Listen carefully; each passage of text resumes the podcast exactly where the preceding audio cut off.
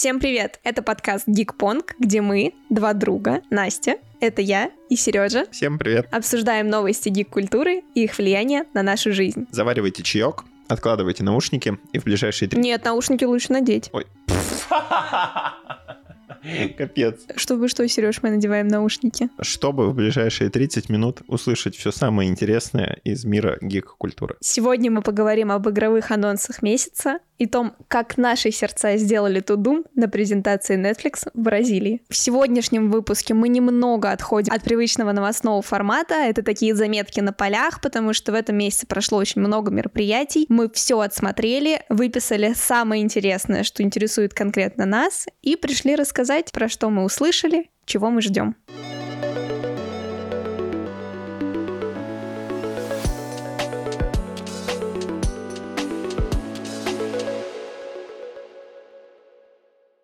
С 16 по 18 июня прошел Netflix To Doom, ежегодное мероприятие стримингового гиганта, которое проводится с 2020 года. Впервые оно прошло не только в онлайне, но и оффлайн. В этот раз можно было собраться в Бразилии и посмотреть, что Netflix планирует делать в ближайшем году. Рассказываем, чего стоит ожидать подписчикам Netflix, а также тем, кто давно переплывает моря контента на корабле с веселым Роджером. Уху!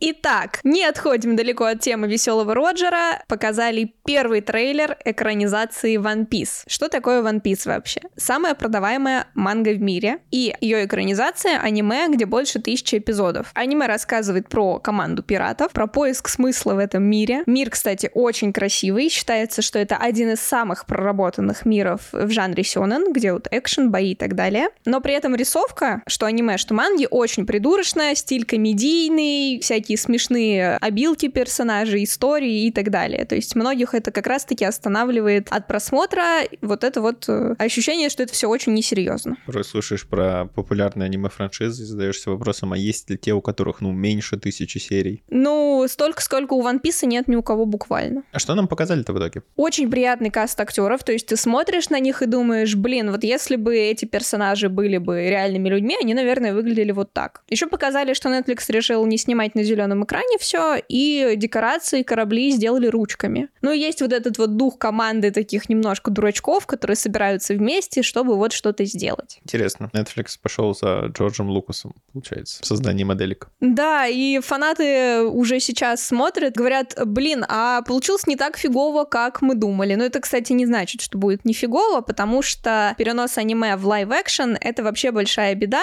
и это никогда практически не получается. Вот у нас были «Тетрадь смерти», «Ковбой Бибоп», и ничего хорошего не вышло, хотя их тоже делали большие фанаты оригинала. И «Призрак в доспехах». И «Призрак в доспехах», потому что визуально это разные медиа. Я сейчас предлагаю тебе и тем, кто нас подслушивает, вспомнить свою любимую интересную сцену из аниме, а потом представить, был бы ли у нас такой же восторг, если мы ее увидели в реальности от живых актеров. Это же просто бы кринжово смотрелось. Ну, скорее всего, вот э, этот маленький мультфильм на сколько там, 6-8 серий, это просто очень дорогое промо манги и аниме, чтобы все пошли смотреть уже оригинал, заинтересовавшись тем, что там такого происходит.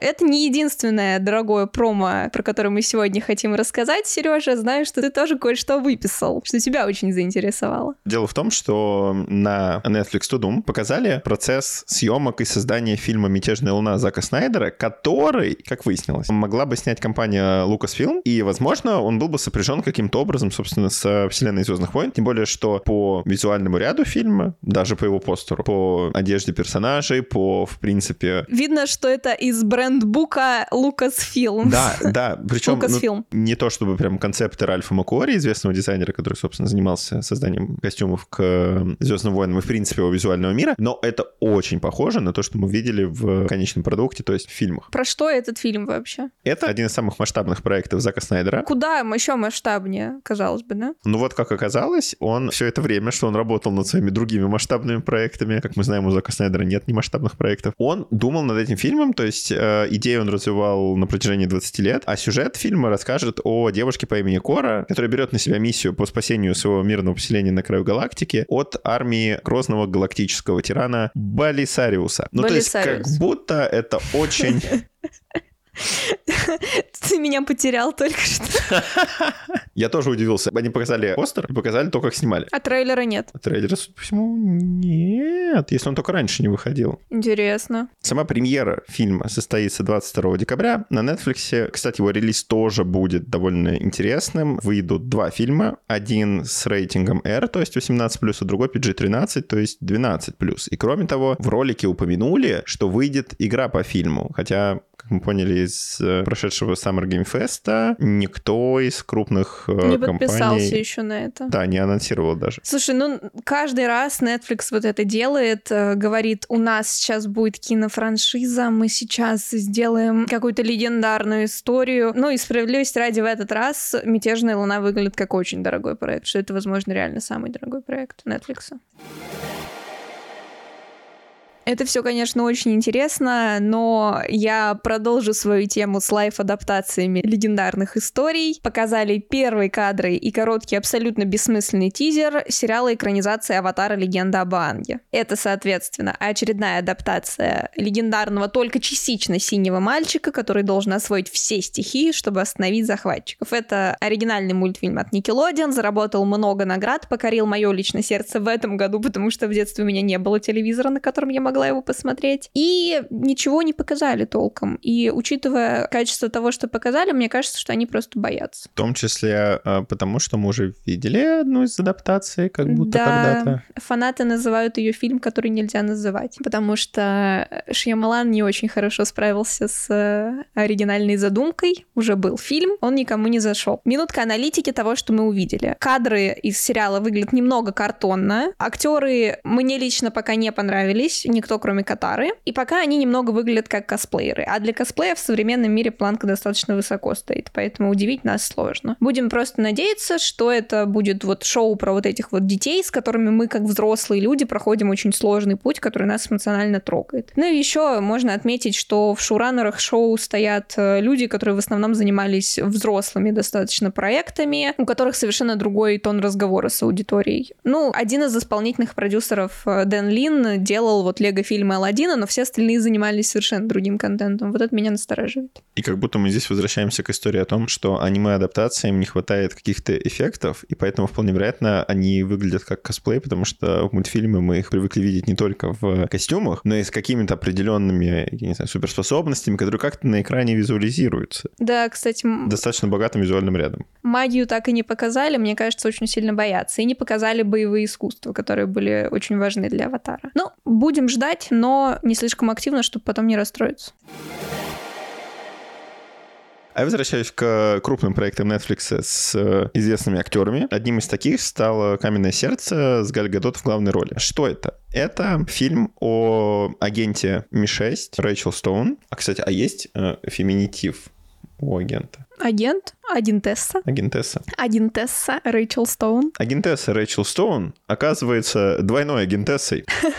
А, причем работает она параллельно в другой организации, которая как бы секретна даже для таких секретных организаций, как Ми-6. Если вы запутались, мы вас понимаем. Судя по трейлеру, фильм очень и очень зрелищный. Тут нам показали в трейлере, по крайней мере, погони в европейских городках, прыжки с парашютом, трюки на снегоходах, но... Хочется, конечно, чтобы в фильме было что-то еще, кроме того, что нам показали. Да, главное, чтобы в трейлере не показали все, что могли, и чтобы это было как-то более зрелищно. Но помимо трюков и разнообразного актерского состава, фильм может похвастаться довольно интересным выбором режиссера. Им стал э, Том Харпер, он а, снял... «Острые козырьки». Да, да. Но как будто в контексте шпионского боевика нам все равно это мало что дает. Ну, а что получится у... Гиганта стриминговой индустрии. И Тома Харпера с Гальгадот мы узнаем уже 11 августа этого года. Вывешивайте пиратский флаг, друзья.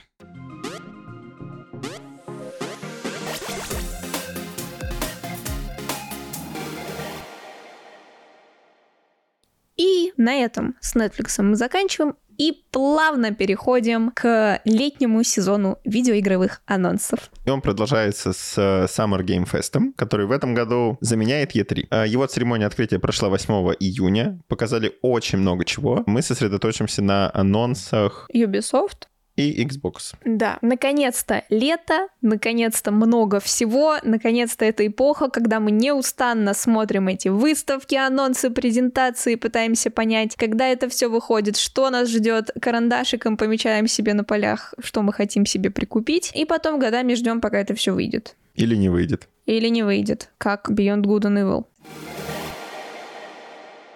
11 июня бодро стартовали Xbox, э, Xbox Showcase. Мне нравится, как они эти слова переставляют каждый раз. Showcase Xbox Direct Presentation 2023. Да-да-да, и у Sony же еще есть... Что у них, геймшоу? Я не знаю, как это называется. Какие-то слова Sony, что-то там... Что-то шоу, короче, Sony. Что-то шоу. Как и Xbox. Помимо всего прочего, отдельное внимание уделили Starfield у, и, похоже, внутри мероприятия состоялось второе мероприятие, но обо всем по порядку. Во-первых, я сегодня являюсь не только амбассадором live-action адаптации анимационных проектов, но и амбассадором РПГ, который я очень люблю и который меня еще не один раз разочарует. Был показан первый внутриигровой трейлер новый Fable, так его назвали, он вообще не внутриигровой. Что это такое? Fable — это легендарная RPG-песочница с такими вайбами юморной сказки про приключения в средневековом фэнтези-мире. Почему это важно? Потому что мы ждем новый Fable уже 12 лет в Аскабане, нам постоянно что-то обещают, показывают, потом говорят, нет, не это, мы делаем что-то другое. Что показали? Что новый Fable — это ребут — и показали звезду компьютерщиков Ричарда Айоади, который хихикает над тем, что эра героев закончилась, эти ваши сказки уже никому не нужны. И на этом трейлер, собственно, закончился. Никакого геймплея не было, никакой истории не было. Было очень хорошо, симпатично, были смешные шутки, и сложилось ощущение, что от Фейбла, который мы ждали 10 миллионов лет, мы ожидали все-таки чего-то другого. Ощущения не такие, как раньше, и все это великолепие ждет нас в 2024 году на Xbox. И я надеюсь на PC, потому что Xbox у меня нет. А честно говоря, я устал ждать новый Fable. Такое ощущение, они его анонсируют каждый E3 или Summer Game Fest, но что-то мы в итоге ничего не видим. Справедливо. Если в итоге мы получим какую-то поделку, будет неприятно. Три варианта на айфоны. А я люблю три варианта на айфоны. Жалко, что они все платные и плохие. Они не платные, они, э, что еще хуже, условно бесплатные. А что не будет условно бесплатным точно? Очевидно, что условно-бесплатным не будет Starfield, хотя, судя по количеству дополнений, которые к нему можно прикрутить, вполне вероятно, его полная стоимость все еще неизвестна. Что это такое вообще? Это очень важная игра для Microsoft, потому что, по идее, это первый проект Bethesda после покупки, собственно, Microsoft. К тому же, это первый их большой амбициозный проект, сравнимый вроде как с Fallout. Ну, давайте, попробуйте. В новом, хотел бы я сказать, ролике, но уже тут к презентации дело идет, поэтому в новой презентации нам рассказали и показали более разнообразную боевую систему, показали, что можно прокачивать оружие, а также По-разному его использовать. да, в различных сценариях, и, судя по всему, к разным сценариям его достраивать. А, показали редактор космического корабля, который, судя по всему, позволяет запустить в космос вообще все угодно. Все что угодно. Все что угодно, все, на что распространяются законы физики, но мне кажется, что их потом какие-нибудь модеры Отменят, как всегда. да. И кроме того, показали сам космос. Игра предлагает, и, собственно, это одна из ее фишек, то, что вроде как космическое пространство будет обширно, и при этом будет содержать множество планет, которые процедурно генерируются. То есть они зависят от э, действия игрока, или, наоборот, не зависят и развиваются как бы сами по себе. Ну, в общем, если кто-то играл в космических рейнджеров, которые в России выпустили 200 миллионов лет назад, то примерно такая будет система. Просто обычно это очень амбициозно звучит, а по факту оказывается, что есть несколько паттернов,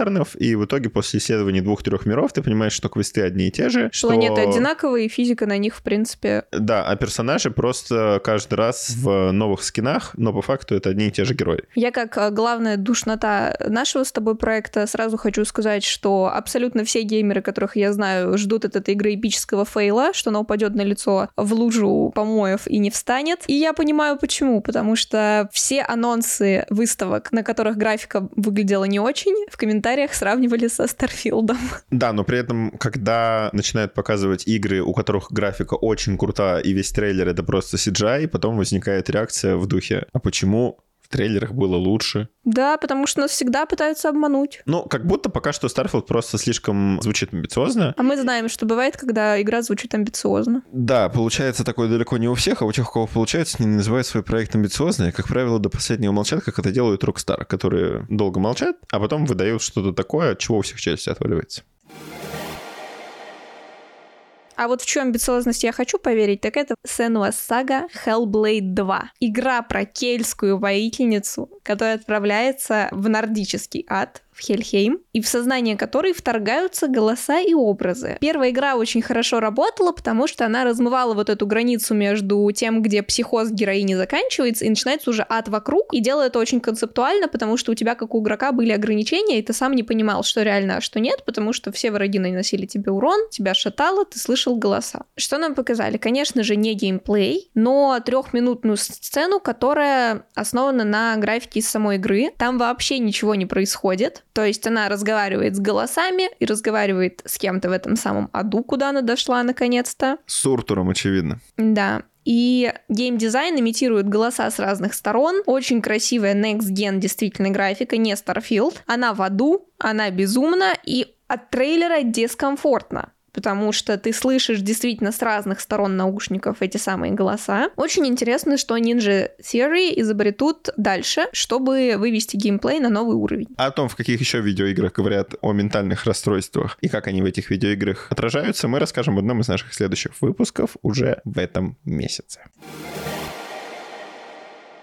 Как подождем мы и Star Wars Outlaw от Outlaws? Ubis... Outlaws, да, Outlaws. От Ubisoft про самых настоящих Outlaws персонажей во вселенной. Звездных войн. Игра расскажет о девушке КВС, которая, сюрприз, сюрприз, контрабандист. То есть она где-то, очевидно, рядом с Хан Соло и Чубакой. Вполне вероятно, что не рядом, но как бы в одной фракции, что ли. Потому что, условно, окружение будет разделено на три части. Это будет Империя Повстанцы и, собственно, Синдикаты. А когда это все происходит? Это все происходит, и вот тут интересно, и почему я, собственно, упомянул Хана Соло и Чубаку, потому что действие игры происходит между пятым «Империя наносит ответный удар» и шестым «Возвращение джедая» эпизодами. Мгм. Оригинальная трилогия, знакомый всем и любимый многими сеттинг космической сказки, который вообще-то еще нужно попробовать воссоздать. Забегая вперед, э, про эту игру очень много показали на презентации самих Ubisoft. Какие вещи тебе лично запомнились сильнее всего из того, что был показан? Ну, во-первых, мне очень понравилась э, механика с э, помощником,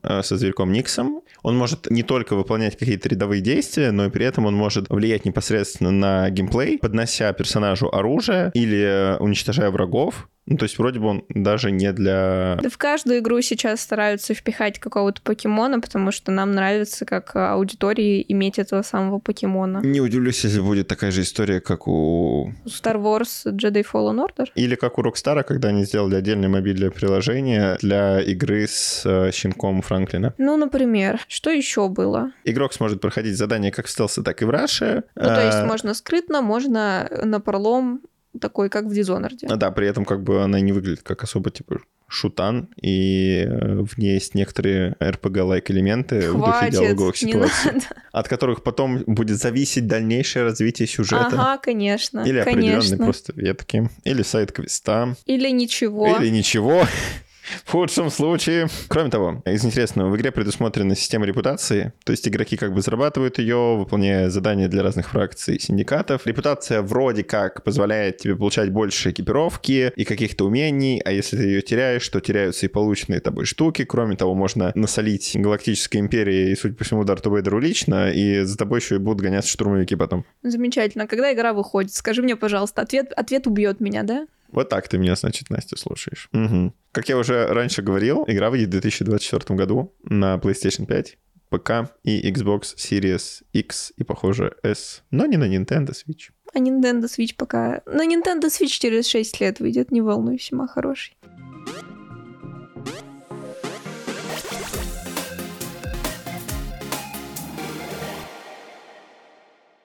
А мы переходим к 12 июню, когда состоялась Ubisoft Forward, на которой французская компания показала несколько крупных проектов. Мы вот выбрали два, сейчас про них расскажем. В первую очередь, конечно, был показан трейлер «Принца Персии» The Lost Crown с комментариями от разработчиков. Что это такое? Это новый «Принц Персии», платформер с возможностью манипулировать временем в сеттинге вот этой вот персидской мифологии. Как будто это не новый принц Персии. Ну, как тебе сказать? Выглядит как новый принц Персии, потому что есть новый герой, его зовут Саргон. Он выглядит как зумерский принц Персии с Fortnite, я не знаю, как это комментировать. Я понимаю, что мы хотим адаптировать под новую аудиторию, но это не повод э, просто дорисовывать персонажу все фичи, которые могут понравиться молодежи. Ну и кусочки геймплея показали. Королем так хоть кто-нибудь из принцев Персии стал в итоге? Не знаю, мне кажется, они не доживают до момента, когда можно стать королем Персии. Если Персия вообще существует до сих пор. Ну игра выглядит, с одной стороны, очень неплохо, а с другой стороны, дизайн очень странный и не очень уникальный. Вот э, очень похоже на Immortals Phoenix Rising, где у тебя вроде бы уже не аниме, вроде бы как бы реалистичная графика, 3D, а вроде недостаточно серьезно, чтобы воспринимать это как вот, э, например, вот прошлых мрачных принцев Персии. Короче, очень странно. Игру хочется судить исключительно по механикам, но в трейлере их очень быстро показывали и по чуть-чуть, поэтому непонятно, что будет. Но это, блин, принц Персии, поэтому, конечно, мы ждем 18 января какого года, Сереж? 24-го. Офигенно. Хотя бы января. Ну и хочется, конечно, напомнить, что данная игра не является экранизацией знаменитого фильма с Джейком Джилленхолом. Это фильм с Джейком Джилленхолом является экранизацией принца Персии. Вам, кстати, не кажется, что это вайтвошинг, что на роль принца Персии взяли ну, белого актера? Он Ладно. когда выходил-то? Это был, по-моему, 2000... Ну так персы выглядят, если ты не знал. Джейк Джилленхол. Ну да, ну то есть понятно, что мы вот 99% фильмов видим в песках и в грязи. Ну вот сравни Джилленхола в Человеке-пауке и вот э, Джейка Джилленхола, который играл в э, Принце Персии. Это, ну, по тону кожи два разных человека, мне кажется. Ну это один белый чувак в конце дня. Да кого это волновало в 2012 году? Ну... Сейчас, конечно, его отменят, мне кажется, да, сейчас, конечно. Угу. У меня вот хозяин квартиры Перси, я знаю, как они выглядят.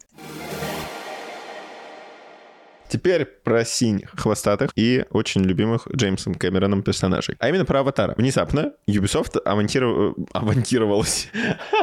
Монтировалась. Внезапно Ubisoft анонсировала... Нет, они раньше анонсировали. Мы просто все так к этому относились несерьезно, что мы подумали, что это да просто игра по фильму, это всегда, ну, типа, с нулевых воспринимается как что-то дополнительное. Да. Так и что анонсировали? Анонсировали Аватар Frontiers of Pandora. Это внезапно не игра по фильму, а игра дополняющая сюжет фильма. И ее действие происходит между первым и вторым фильмом. Она То рассказывает... есть когда конкретно? Я запуталась это в таймлайнах. абсолютно непонятно, потому что вот эти истории во втором аватаре, когда сначала показывают, что было спустя там 5 лет, потом 10, потом 15, если я сейчас ошибаюсь в их... Тебя никто не поймает, никто не знает. Да, потому что я уверен, что как бы это никто особо и не, не знает. Ну и что происходит? В общем, происходит следующее. Один из Нави, видимо, гулял допоздна, и его похитили люди, отвезли на западные рубежи Пандоры, и спустя 15 лет... Джанго освобожденный происходит. Да, только тут нужно за руками следить, потому что здесь снова начинаются вот эти спустя 15 лет. Он? Он обретает свободу и бежит. Но внезапно выясняется, что не все племена на Пандоре дружат с Нави. Как будто это довольно логичная подводка к тому, что мы видим во втором фильме, где, собственно, выясняется, что Нави — это не единственное племя, живущее на Пандоре. Ну и он среди них чужой. Да, он среди них чужой, теперь ему нужно как-то построить коммуникацию, во-первых, с другим племенем, во-вторых, вернуться к своему племени. Ага. И как мы будем Ничего это... Ничего не понятно, абсолютно, но, короче, поиграем за Нави. Мы такого не делали со времен выхода игры по оригинальному фильму, которая была как бы дополнение к фильму и выходила там на условно PlayStation Portable. Но, судя по всему, это будет типичный сюжетный шутан от Ubisoft, то есть э, главный герой будет освобождать какие-то определенные локации. Двигаться дальше на другие локации. Да, где его вроде как ожидает продвижение по сюжету. Чтобы освобождать другие локации. Да, и так это будет повторяться. Это сюжет э, Far Cry Primal примерно, где ты тоже общаешься с разными племенами, и весь геймплей ограничивается пятью действиями, но при этом почему-то очень приятно. Но это зависит от сеттинга, в котором происходит действие, потому что Far Cry Primal, он был очень оригинальный и необычный, но при этом по сравнению с Far Cry 4 или 5 или 3, он не отличался какими-то условно безумными злодеями и огромным количеством различной экипировки, средств передвижения и оружия. Палка, камень, саблезубый тигр. Да, и как будто здесь будет в этом плане побогаче. Ну, не знаю, мне кажется, что это просто история, чтобы реактуализировать интерес к аватару и напомнить нам, что вот, вообще-то, мир интересный, идите смотрите новый фильм, когда он выйдет.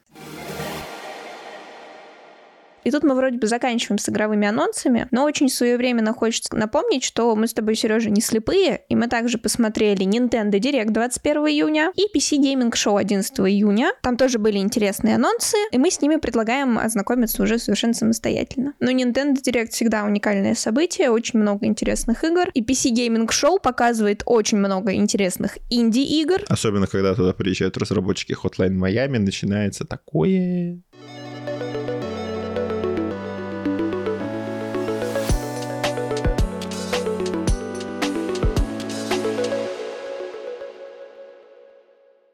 А сейчас мы расскажем вам о том, что мы посмотрели в этом месяце. Я плохо слышу, что ты говоришь, если честно, когда так тихо говоришь.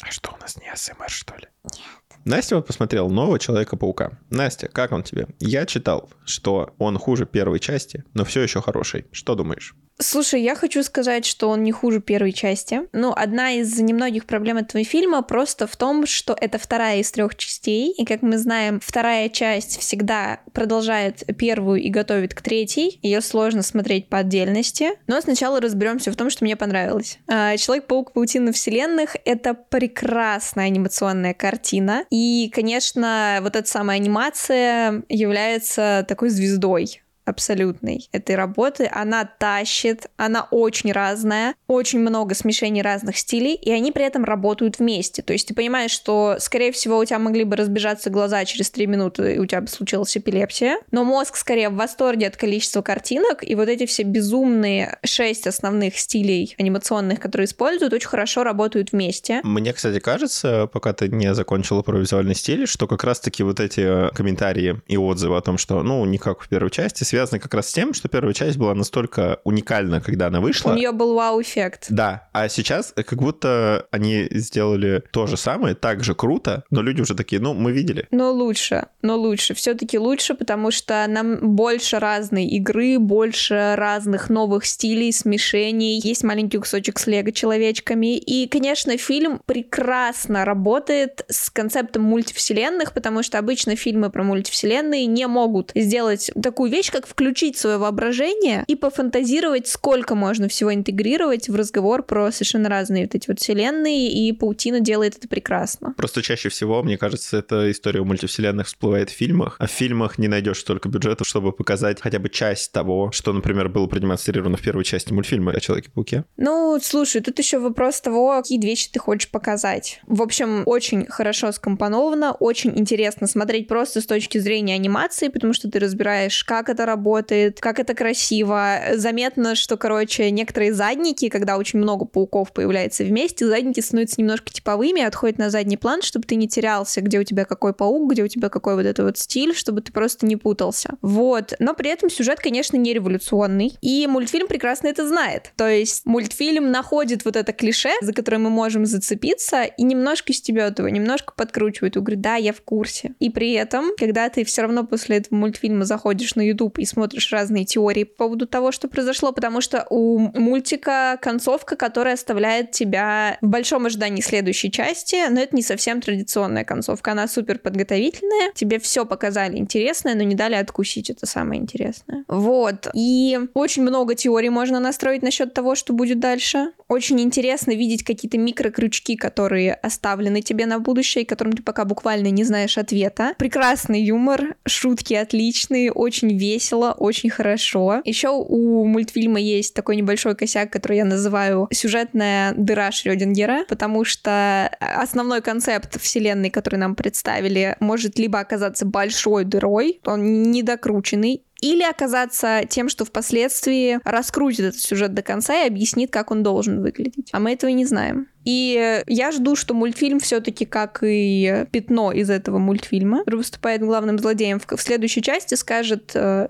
прямая цитата, внимания. И тут я понял, что мои дыры — это моя сильная сторона, а не слабость, и докрутит это все. Очень здорово, мне кажется, что они не стали цепляться за каких-то культовых злодеев, о которых знают все, а использовали довольно малоизвестного суперзлодея Пятно. К которому и в комиксах все несерьезно относятся, а он вообще-то очень сильный. Да, и он отлично работает в рамках мультивселенной. Да, с, с его умением открывать, э, как я понимаю, стало в этом фильме. Да, вот. Очень а, круто. Ну и, конечно, интересно было понаблюдать не только за реакцией людей, которые сидели рядом со мной, но и за детьми, которые сидели прямо передо мной, вот в соседнем ряду, потому что дети очень сильно скучали на всех драматических моментах или просто разговорах Майлза или Гвен. Мне кажется, что дети были просто достаточно тупые. Я извиняюсь перед всеми детьми сейчас, но не искренне. Но потом мой героический сосед справа наклонился к самому громкому ребенку и сказал, что он сломает ему руку, если это не закончится. И, в принципе, э, шум затих. У тебя, судя по всему, сам процесс просмотра фильма был как отдельный фильм. Да, мультивселенная зрителей, любителей Человека-паука. В общем, хочу сказать, что несмотря на какие-то недостатки, это прекрасная база, a base для будущего фильма. Он прекрасный визуально, в нем отличная музыка, он очень осознанный, и когда ты начинаешь его разбирать постфактум, ты понимаешь, что фильм сказал тебе больше. Короче, судя по всему, это надо смотреть. И я, кажется, иду его смотреть, хотя я смутно помню первую часть. А, кстати, насколько важно помнить первую часть? Неважно, со мной подруга ходила, которая вообще не помнила первую часть. Освоится легко, и э, пойдем как раз, скоро выходит новый авторский дубляж наш русский в кинотеатрах. Мы можем сходить вместе, заценить разную озвучку. Но к вопросу того, почему анимационный этот фильм был прорывом, мы еще вернемся в этом месяце, когда обсудим, что же такого интересного случается, когда 2D и 3D анимация объединяются вот в этого Вольтрона, вот в этого вот гигантского трансформера, и что они делают, и приведет ли нас это в новое счастливое будущее. А пока ты смотрела Человека-паука, я посмотрел новый фильм Гай Ричи. «Переводчик», который вышел у нас внезапно официально не только в кино, но и на кинопоиске, причем в огромном варианте озвучек. Чем он, Сереж, тебя зацепил? Тем, что он не воспринимается как фильм Гая Ричи. Ну, для меня это скорее проблема. Ну, то есть Гай Ричи, мне кажется, одна из его главных черт как режиссера — это умение нагонять саспенс и увеличивать вот это напряжение у зрителя, каким бы расслабленным поначалу не казалось повествование. Хороший пример тому «Джентльмены», который начинается с просто беседы, которая в какой-то момент переходит в настоящую погоню и раскрывается вот эта вся паутина интриг, собственно, имевшая место быть в сюжете. И здесь это отлично работает, только работает это в сеттинге такого военно-драматического фильма, а не в сеттинге трагикомедии и больше комедии о криминальном мире. Ну, то есть обычно он про преступников и месть, а в этот раз как будто наоборот. Да, в этот раз он как будто про героя и про какой-то долг. А вот это, конечно, разворот на 180. Да, то есть я не отношусь к э, числу тех людей, которые считают, что Рич снимает только комедии, потому что внезапно после выхода «Операции Фортуна...» Отвратительного кино, я напоминаю. Не такого уж отвратительного, просто почему-то начали все обвинять э, Гай Ричи в том, что он концентрируется только на комедиях, хотя его предыдущий фильм «Гнев человеческий» был ни разу не комедией. И здесь Гай Ричи продолжает строить драму, но только он это возводит в абсолют и прикручивает это к некоторым историческим событиям, которые имели место быть э, в истории США. Ну и давай, вот сам фильм что тебе зашло внутри фильма? Что тебя прям цепануло? Ну, во-первых, как я уже говорил, напряжение, которое выстраивает Горичи, и к финалу оно нарастает до того, что тебе и смотреть интересно, и очень волнительно, и ты уже ставишь на паузу, потому что, ну, надо продышаться хотя бы, а потом все это заканчивается невероятной кульминацией, и в целом все эмоции находят какое-то отражение. Во-вторых, это, наверное, все-таки постановка. Трудно спорить с тем, что Гай может очень круто снять и погоню в условных узких улочках Европы, и какую-то масштабную битву, он в этом мастер, и, в общем-то, здесь он себе не изменяет. Ну, хорошо, вот ты сказал про напряжение, и мне очень интересно, откуда оно берется, если по трейлеру, в принципе, понятно абсолютно все, что в этом фильме произойдет, что кто-то там умрет, кто-то там не умрет, что случилось, что, скорее всего, потом случится, откуда оно возникает внутри фильма. Здесь, кстати, виноват не столько трейлер, сколько синопсис, потому что я, например, не видел, мне кажется, ни одного трейлера фильма. Я только читал синопсис, и он оказался оказался удивительно объемным в том плане, что он рассказывает, ну, просто первую половину фильма сразу. Вот эта история спасения Джона Кинли его переводчиком внезапно, она разворачивается не в первые, условно, полчаса фильма, как это можно было бы подумать, а она реально идет час, и как будто вот это напряжение, которое растет вокруг, собственно, сохранности жизни Кинли, и то, как за его жизнь борется его переводчик Ахмед, оно настолько поражает, что в какой-то момент ты просто забываешь о том, что было написано в синопсисе или показано в трейлерах, ты действительно восхищаешься героиней героизмом этого переводчика, ты действительно переживаешь за жизнь Кинли. Ну, в общем, каким-то образом Гай отключает какое-то вот это твое критическое настроение, и как будто он играет просто на эмоциях. Ну, то есть это такой военный один плюс один, по факту. Два разных человека, мы их отношениям, сближению посвящаем историю, и... Это очень точная аналогия, о которой я даже не думал. Но в целом, да, да. Я фильм не смотрела, я просто предполагала по первым трейлерам, что это вот так будет. Ну, а что с финалом? Нормально завернул, закрутил? Не, только не спойлери. Я еще не Однозначно, смотрела. однозначно, да. Ну хорошо, продал, потому что после операции Фортуны я на Ричи смотрю с большим подозрением. И на его эксперименты. Вот это скорее удавший эксперимент.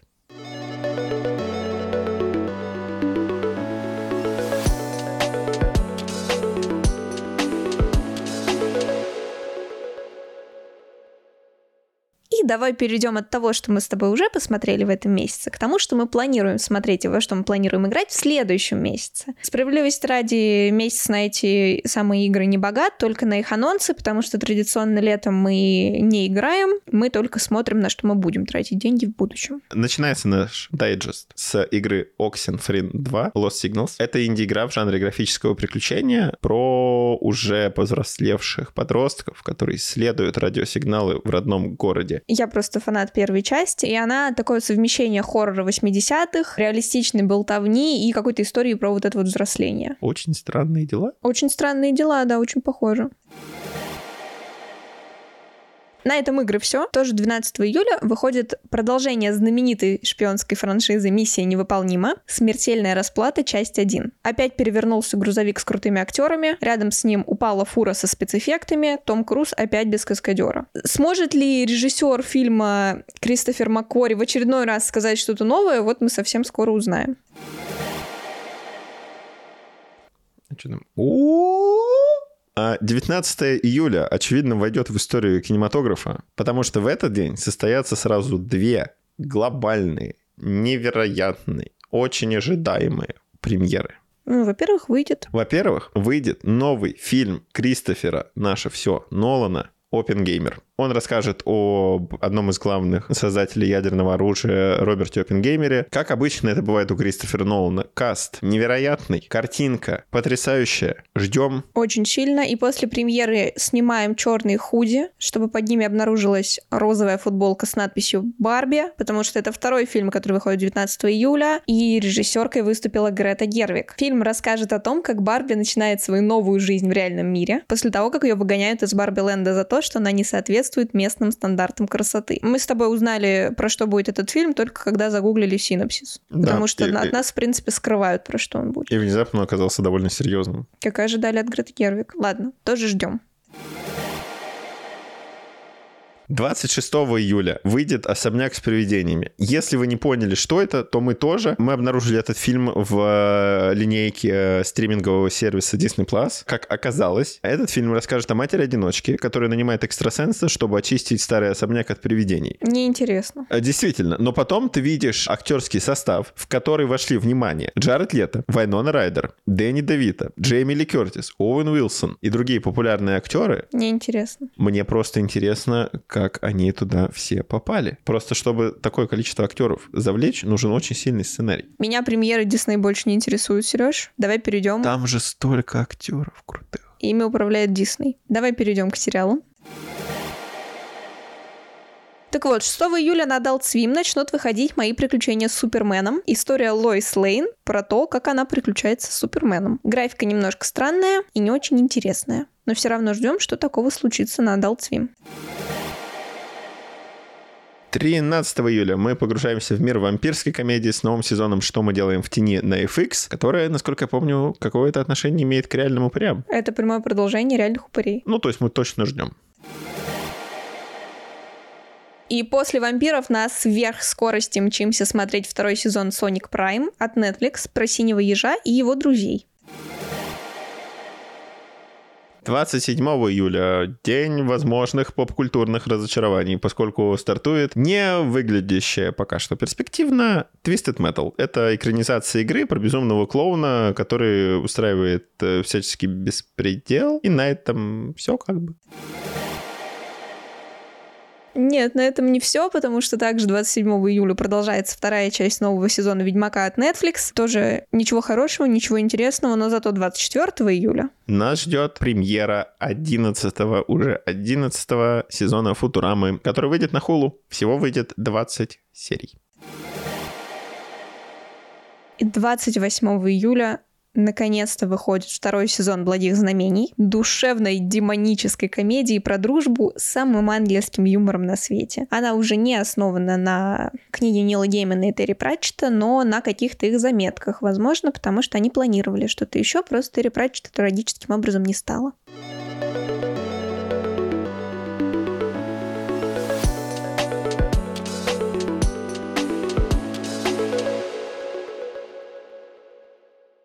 На этом все. С вами были Настя и Сережа. В этом месяце мы вернемся к вам уже очень скоро и расскажем о том, почему за синтезом 2D и 3D анимации будущее. А также поговорим о том, как и почему игры рассказывают о ментальных расстройствах. Оставайтесь с нами. Всем пока. Слушайте нас на удобной для вас платформе и не забывайте ставить оценки, лайки и оставлять отзывы. Это очень помогает в продвижении подкаста и мотивирует нас к дальнейшей работе. Над выпуском работали продюсерка Настя Юрасова, редакторка Ира Жуматий, сценаристка и ведущая Настя Кравцова, сценарист и ведущий Сережа Ульянов, монтажерка Оля Шамрай, автор джингла Амир Саетов, дизайнерка обложки Олеся Чумаковская, сейлс-менеджерка Алия Мансурова, пиар-менеджерка Даша Погожева.